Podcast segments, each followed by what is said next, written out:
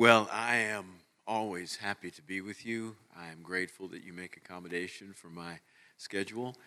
I travel to the West Coast quite often because my sister is there and my brother in law and all my nieces and nephews. And so, at least three or four times a year, I am here. Secondly, we planted a church in LA eight years ago. And so, I've got another reason to visit uh, the West Coast. As I was getting to know the pastors on the West Coast from our Every Nation world. And what was happening here in this congregation, Pastor Rowland kind of popped up on my attention screen. And I said, listen, if I'm on the West Coast, I want to come see. I'll pop through. So this is one of those pop throughs. And it's really a pleasure to be with you. I love what you're doing here. I really love what you're doing here. You are a courageous people. You are a visionary people. You are a mission minded people.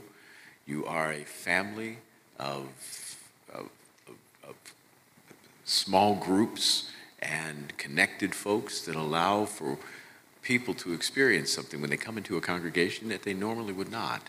Not just a crowd, but a people who really care for one another. I am proud of what you are building here. I really, really am. And although I am the chaplain of the Washington Commanders, and if, if you mess up the name, I mess up the name. I'm not mad at you. We've been, we've been three different names in three years. So I forget who we are. I say it wrong all the time. Uh, but I, I, have, I have an affinity for your Raiders here. Um,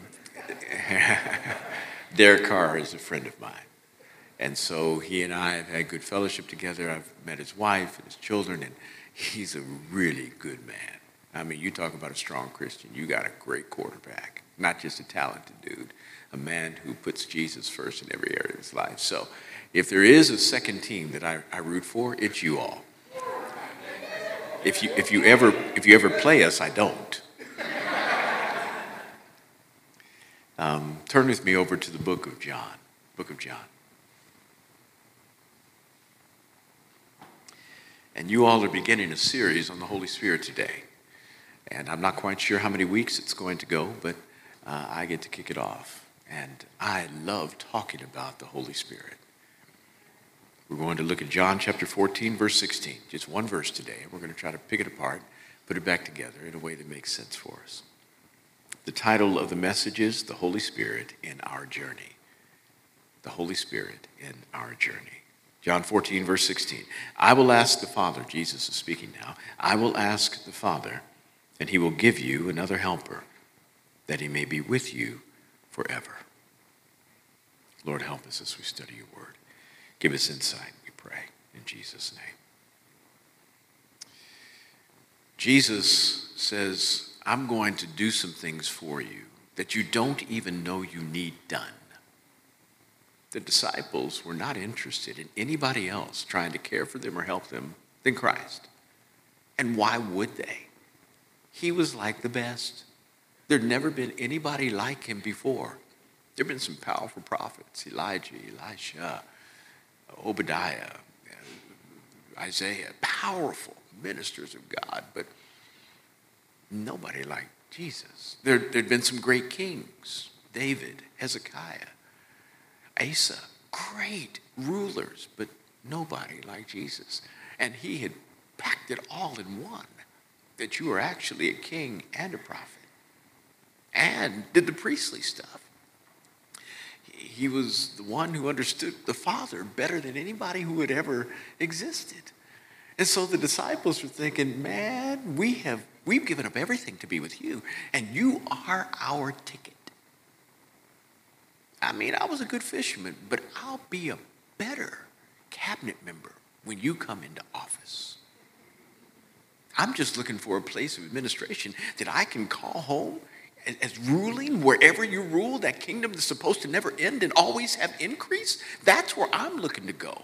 And I've got a bunch of kids, I got family members, I got extended family that want to participate in it. They want to visit the White House. They want to be with me in this. We are following you. And Jesus says, Well, it's better that I go. Uh, no. How can that be better? You're the best who has ever been. And we get to have you in our generation. How can it be good for you to say bye? That makes no sense. And he said, If I don't go, you won't have what you need to get done what needs to be done in the second dispensation of my people. The first was the people of Israel, what God wanted to do with that nation and prepare a people that could at least be obedient enough, not completely, not even close, but obedient enough to allow for the Messiah to be born through them so that generations can now benefit from the redemptive benefit that God wanted to bring to all of humanity, prior, current, and future. But now he was going to do something with a group of people called the church. The called out ones, the ecclesia in Greek. And nobody knew anything about us. Nobody knew anything about us. And so when Jesus tells Peter, You got this thing right, I am the Christ, the Son of the living God, in Matthew chapter 16. And the gates of Hades will not prevail against this organization that I'm going to build based on the revelation that you just got that I'm the Christ, the Son of the living God. This church will conquer all in the earth.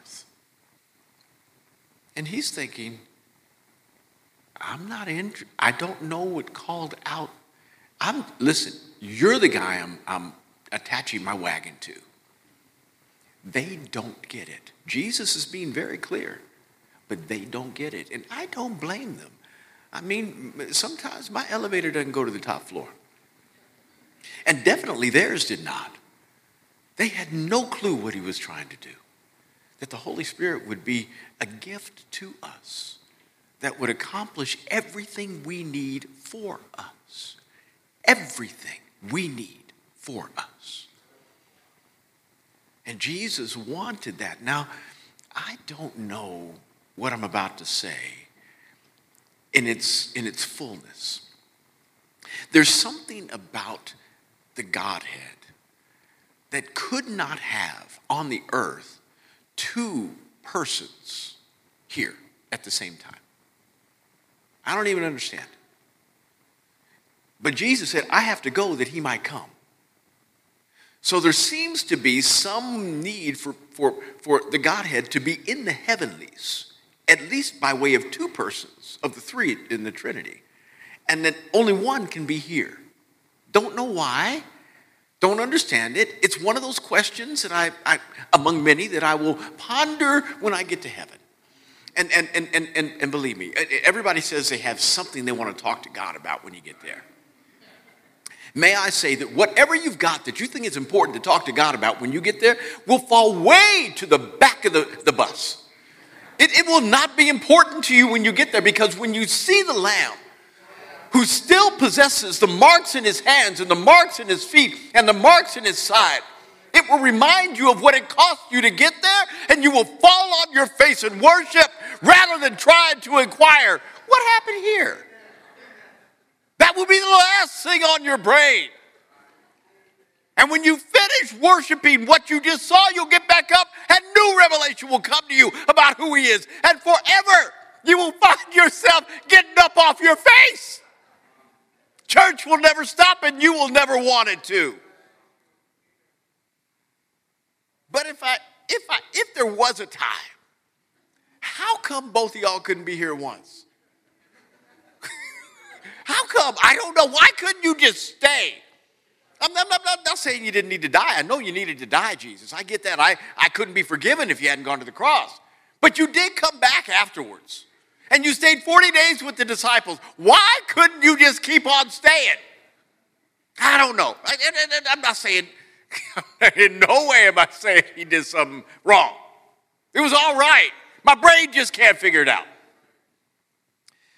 But he had to go in order for the Holy Spirit to come. And since I can't figure it out, and I, I haven't found a theologian who can, I'm saying, okay, I'm going to agree with your order. I'm going to agree that this is the best idea for us. I've got, I had some other ideas, but this is the best one, and I submit mine to yours. So I want to be the one who fully receives whatever benefit I'm supposed to have as a result of your leaving. That if I really wanted you, but I can't get you, And you say that having the Holy Spirit is even better for me than just having you here. Not better, better for me than just having you here. I want that. I want all that that means, every bit of it. I don't want one thing left out of the package that should be for Brett so that Brett can be everything he needs to, to, to be and do everything he needs to do. You following me this morning? So, in this conversation, Jesus says, And I will ask the Father. Boy, the Trinity is a concept that is kind of mind blowing. We, we, we don't really get it. it. It is one God, three persons. Not three gods, one God, three persons. The plurality of God is, is something that has always been. This isn't a new concept that was introduced through the New Testament. If you look in Genesis chapter 1, when God talks about what he's going to do with respect to making man, he says this. This is what he says about man. Everything else, God said, God said, God said, God said, and it happened. And then he said, Let us make man in our image. For some reason, he then identifies himself in the plural. He hadn't done that prior till he gets to verse 26 in chapter 1. But right in the beginning, he says, Let us make man in our image. And, and the us about whom he's speaking cannot be, can't be him and the angels, because the angels have no part in creation. They are part of the creation. They didn't do anything to bring things about. So the us about whom he's speaking has to be the plurality that is him. Now we do see in Genesis 1 1, in the beginning, God created the heavens and the earth. The earth was formless and void, darkness covered the surface of the deep, and the Spirit of God was hovering over the waters. So we see God being identified as the one who is a creator, yet there's something else who is also involved, someone else who is also involved in the creation. And we do our best to try to explain the plurality of God by explaining us or things in the world that kind of seem like a Trinity concept. I am body, soul, and spirit. If either one of them fails, I fail. And yet, I'm one person, but three entities. It works, but it doesn't work it's, it's, it, it helps us a little, but not all the way. Water, ice, steam. Mm, okay, I get it. Three different forms, one element, okay. But everything I just mentioned speaks more about modalism than it does about the true Trinity. And modalism is that which says things can actually appear in a certain way at a certain in a certain form whenever they want. But it's not three distinct elements. And brett is not three distinct persons. Brett is one person although i have three parts of me. And it doesn't fully explain god because god is three distinct persons yet one god the modalistic tendencies that we see about water ice and steam is that it's the same element but it doesn't exist at the same time in the same form. You can't have ice and steam at the same time, it just doesn't work. Here we have the Father, Son, and the Holy Spirit at the same time, all the time, one God. And as a result, Jesus says, You all are going to be introduced to the third person of the Godhead unlike any generation has. And the beauty is, once he comes, he's not leaving. I leave. I'm going bye bye. I'm going to sit at the right hand of the Father. And the disciples couldn't get it. In Luke chapter 1, excuse me, Acts chapter 1, the disciples there are at the last moment of Jesus' bodily representation on the planet. He gives them a few instructions, tells them what they need to do, where they need to go, and then it says he was taken up before them as their eyes watched. I don't even know what that looked like, but that had to be cool. I mean, all the other times he just kind of appeared when the disciples were in the, in the upper room uh, afraid for the because of the Jews, they just killed Jesus. Jesus rose from the dead, and they were had the doors locked. Jesus popped in the room. this is why he had to say in John chapter 20, peace, be still. That means chill. It's me. Don't, don't be afraid. It's okay. I know, I know it's strange. I know you saw me on the cross a few days ago, but it's me. It's okay. It's okay. Chill, chill. Be cool. But here, he just begins to levitate. And they're saying, that's cool. Oh, where, how far is he? Wait a minute, where, where are you going? well, man, you really going up. And he went up until the clouds obscured his view. And then he was gone. And it says the disciples, now this is what you can infer. The disciples just, they, they were looking up so long that the angels had to show up and say, Why are you still staring? he said, He'll come back just as he went. So they were, they, they couldn't figure it out. They had no clue. But that's how he left. But he said, The Holy Spirit, when he comes, he will never leave. He stands forever. Wow. Confidence that we can have the presence of God with us every moment of every day.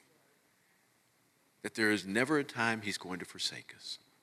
As messed up as we are, and as much as I, if I were him, would want to leave me, the things I think, the things I do, the things I say, I don't know how you can hang out with me.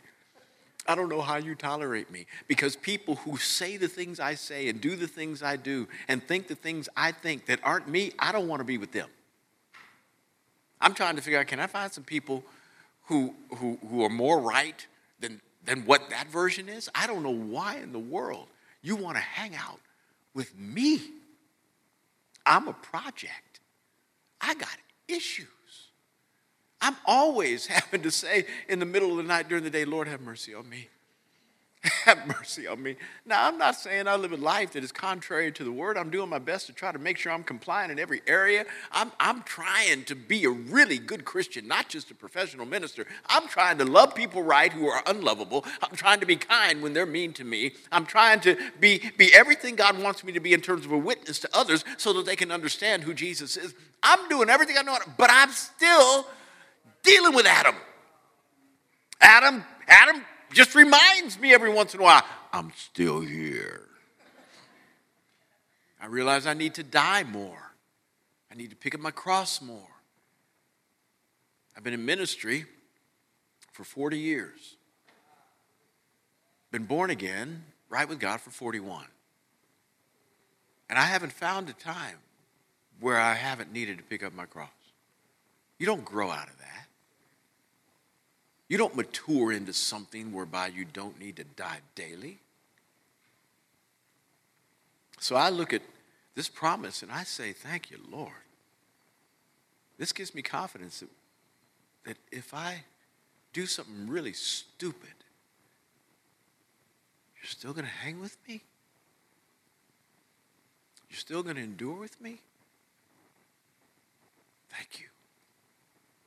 Thank you, my God. Thank you. Jesus said, I'm going to ask the Father. What that means is he is interceding for us. And it's not just asking the Father by way of request. There needed to, to be some things done in order for the request to be made most properly.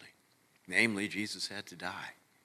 This intercession that he does for us is more than just talking, it's living. Parents, every day of your life, even though you are working hard to make sure your children are as right as they can possibly be, every day of your life you are interceding for them by your actions. You're standing in the gap,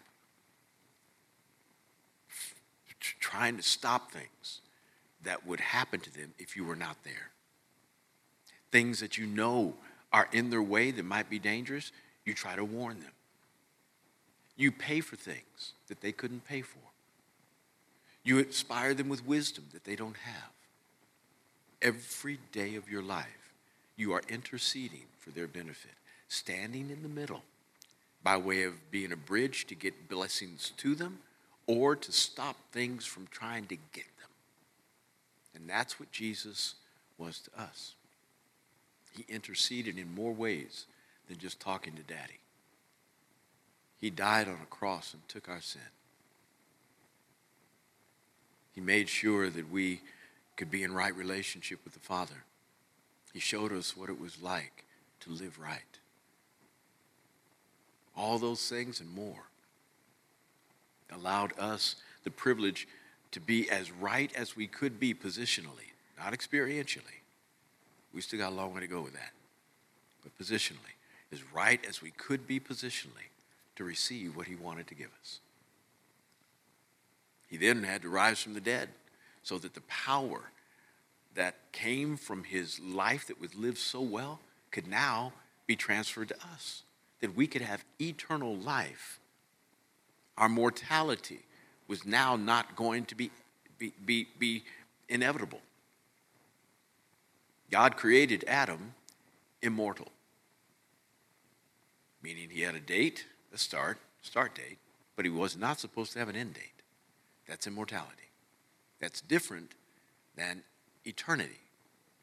Because eternity, indeed, does not have an end date, but it doesn't have a beginning date.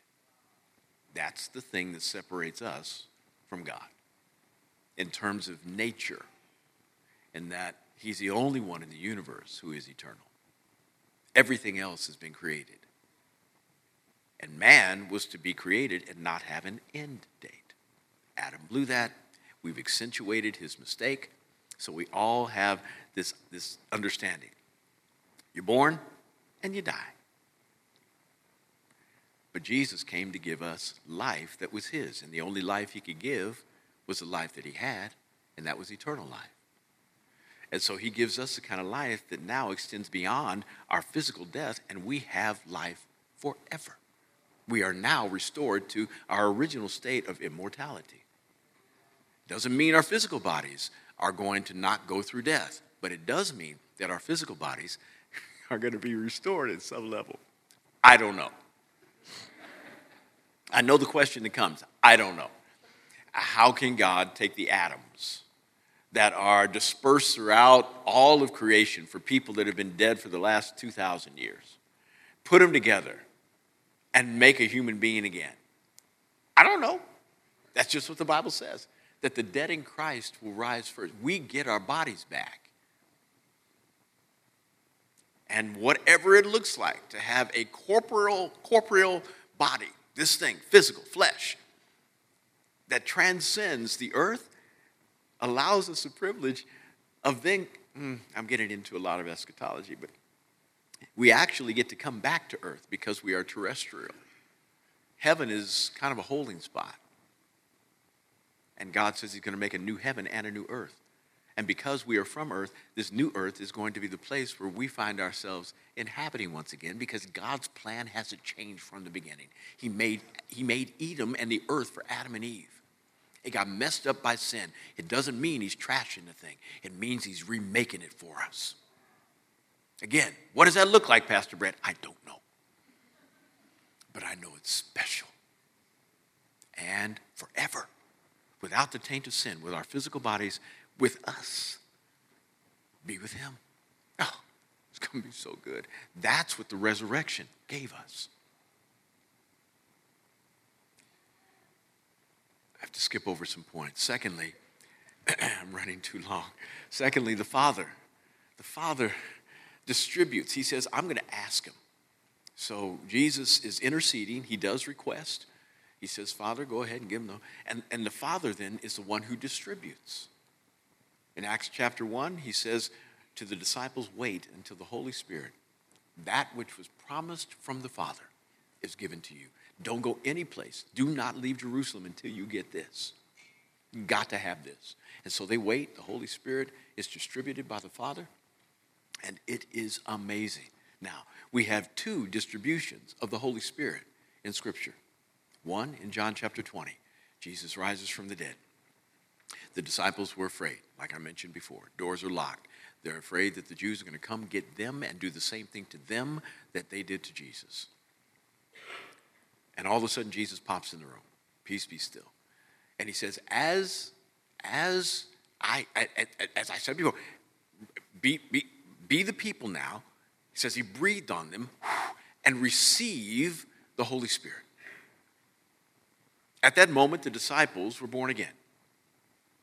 Why did Jesus do the, the action of breathing? I think it was metaphorical to remind everybody in that room of what God did in the beginning. Remember, I'm going to say it again. He doesn't have a new plan.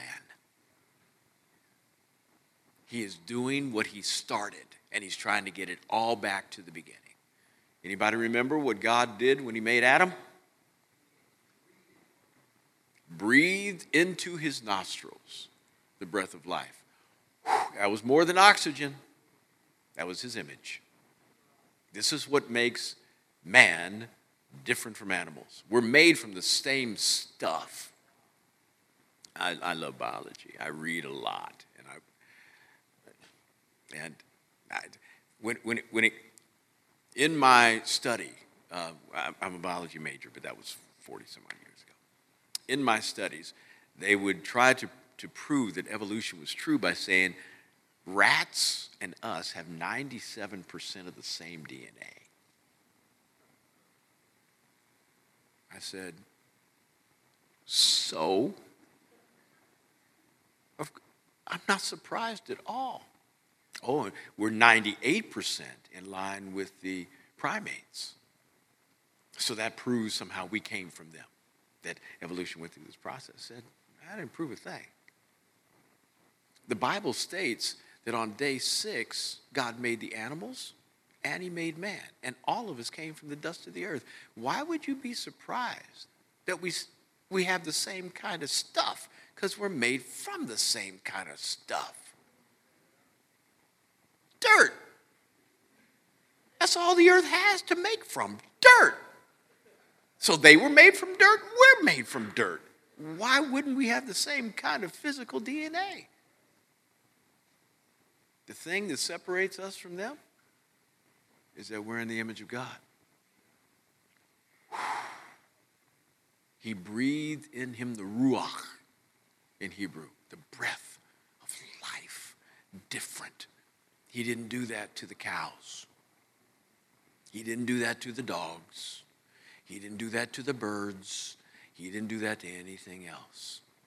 Only to man. And so Jesus shows up on the day of the resurrection and says, Receive the Holy Spirit. What God created in the beginning, I'm now recreating. Same kind of imagery. That was the Holy Spirit being given to the disciples. Secondly, we have, and that, that's for the purpose of being in a relationship with God.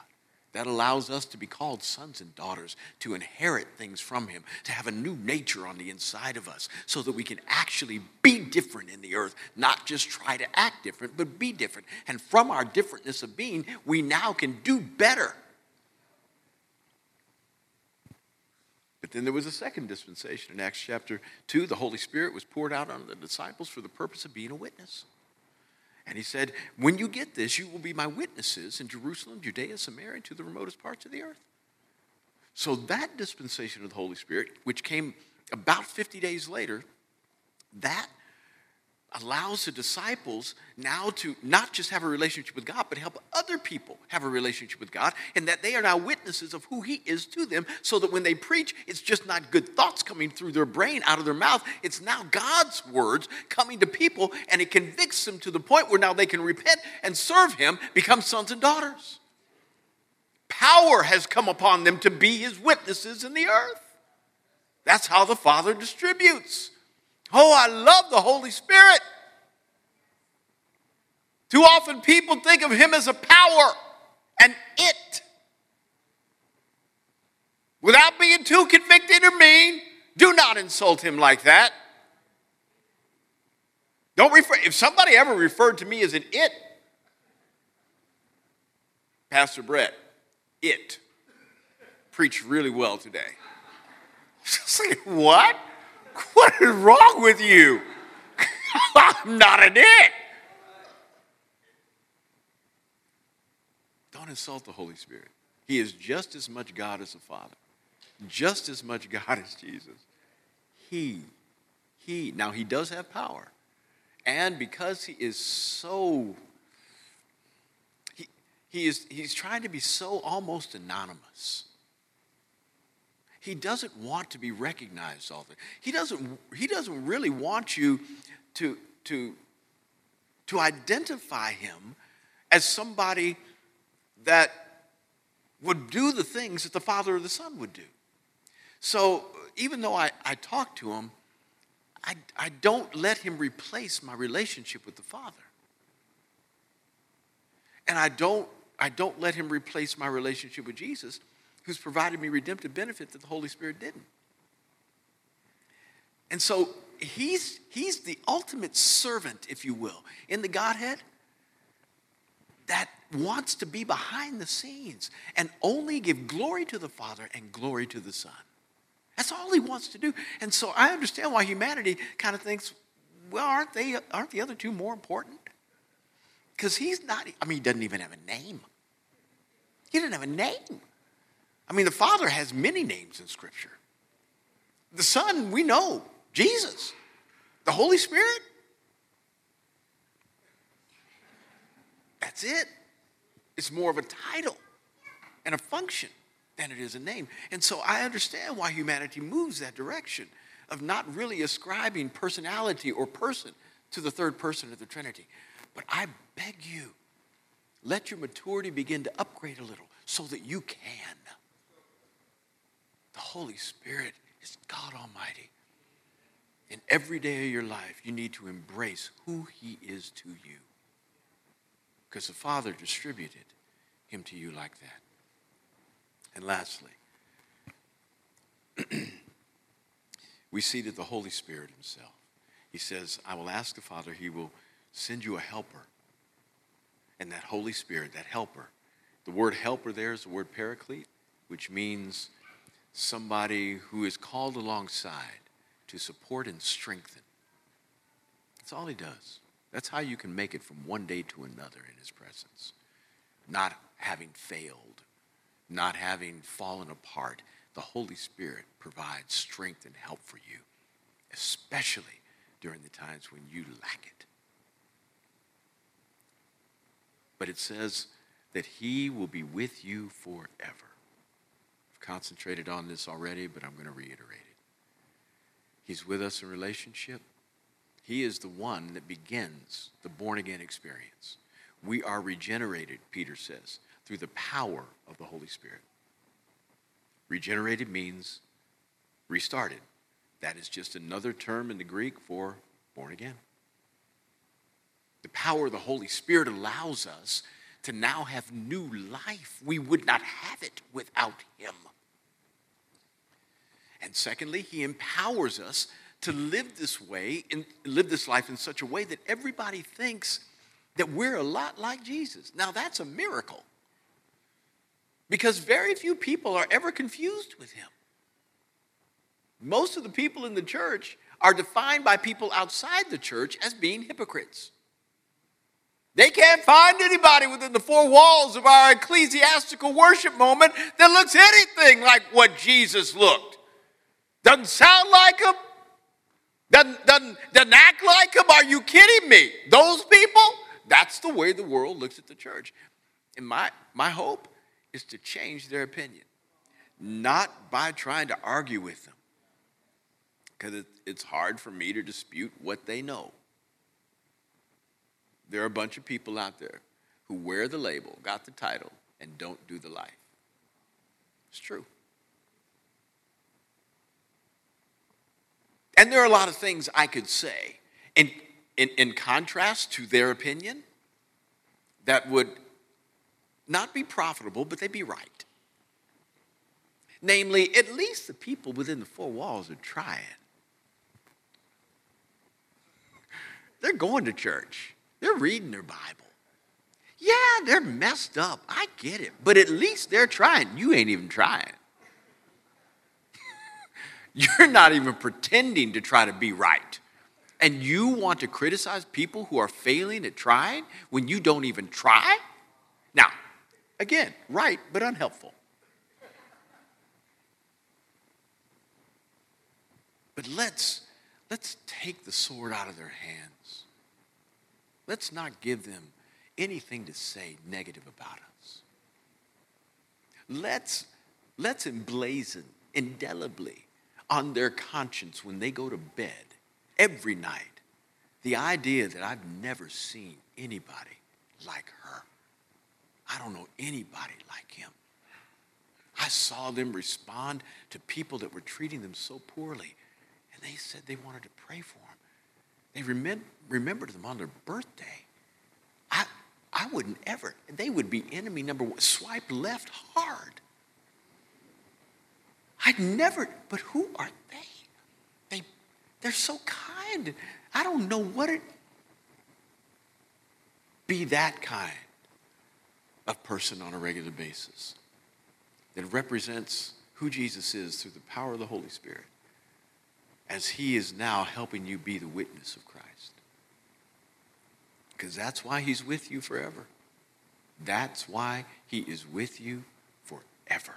He will not ever leave you or forsake you. Don't ignore him. If today you have not given your heart to Christ and allowed the Holy Spirit to come and empower you to be a son, and then empower you to be a witness, empower you to be a daughter, empower you to be a witness. It's a great day to do it. He is here to help you. He's here to apply all the benefits of the cross, the sacrifice of Christ's life for you, where he took your sin. He died your death. He forgave you of everything you've ever done. And he asked the Father to do the same. That's big league, y'all. I know, I know you don't think it's a big deal, but Jesus said, Father, for, forgive them, for they don't know what they're doing. One of the seven last statements he made. He had already decided to forgive, meaning Jesus. The issue was not whether he was going to forgive all the people who were doing bad to him. That was a given. He'd already done that. But he knew the Father was really mad at the people that were hurting his son. He said, Daddy, I'm, I'm telling you, please, don't get them. Don't get them. I know you want to, but don't get them because they don't know what they're doing. Is that a little bit like an upgrade from how we think about people when they've done evil to us? We Christians who know that we probably should, should always forgive, right? So when somebody hurts us, okay, I'm, I'm, I'm, I'm, I'm I forgive you. Mm, we muster up all the faith we possibly can to make sure that we are compliant with Scripture. But in the back of our minds, there's this little space in our theological life that says, okay, I forgive you. But God, if you want to get them, I ain't mad at you. I'm just saying, I know vengeance is yours, it's not mine. I'm just saying. If you want to get them, that's okay. But I let them go. Now, we may never say that, but we evidence it by this action as I close. When something bad happens to people that have done bad to you, do you weep? Do you weep? Or do you say, hmm, serves him right? See, that's what happens when you mess with a child of God. We almost rejoice in their fall, which evidences that we never petition the Father to forgive them. Because the only way you can do that, to petition the Father to forgive them, the only way you can do that, and then come to the place where you see them fall and have a, a, a, the right kind of attitude, is if you have had compassion on them as Jesus had compassion on you, asking the Father to not get them amazing what he did. The Holy Spirit applies all of that to our lives. All of that to our lives. He helps us love the unlovable. He helps us understand forgiveness. He helps us know what next steps look like in terms of our purpose and destiny. I beg you, today is a great day to get right with God. Let's pray. Father in heaven, I'm asking for your grace upon these dear people. Empower them to live right and to love right. Is there anybody this morning who has yet to give your heart to Christ? Maybe you've made a decision in the past, but your life doesn't look anything like what a believer's ought to be. Raise your hand high. I want to pray for you. Today is a great day to get right. Anybody? I see that hand. Bless you. Once it's up, you can put it down. I see that hand. Bless you. You can put it down once it's up. All right, you who raised your hand, pray with me. Say, Father in heaven, forgive me. I am sorry for the way I have lived. I choose to turn away from everything I know to be sin and to follow you with all of my heart. Thank you for forgiving me. Thank you for loving me. And thank you for giving me the privilege of calling Jesus the Lord of my life. In Jesus' name, amen. Excuse me, if you prayed that prayer, come down front after the service and people want to help you. All we want to do is provide for you all the, the tools necessary for you to be successful with the decision you made today. Church, love you much. It's always a privilege to be able to talk to you. You're the best.